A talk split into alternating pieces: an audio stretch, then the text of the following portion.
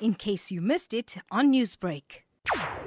Police are following leads on a group of suspects who attacked the security guards as they were taking money to, to the bank.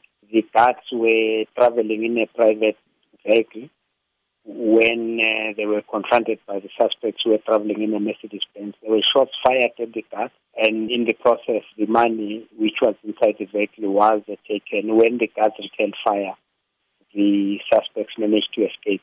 At this stage, no one has been arrested, but um, we are following leads to arrest them.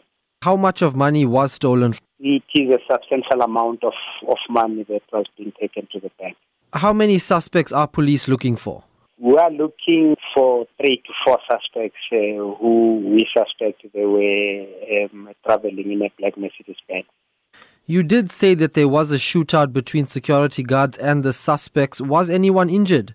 No one was injured in the process, but there were several vehicles, um, about uh, four vehicles that were damaged uh, when this uh, shooting incident took place. There is speculation circulating that the money that was stolen was from the mosque outside of which the shootout took place.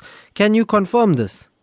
Unfortunately, I cannot confirm those allegations, but they will be part of the investigation that the police will. How rife are incidents such as this in this area of Johannesburg?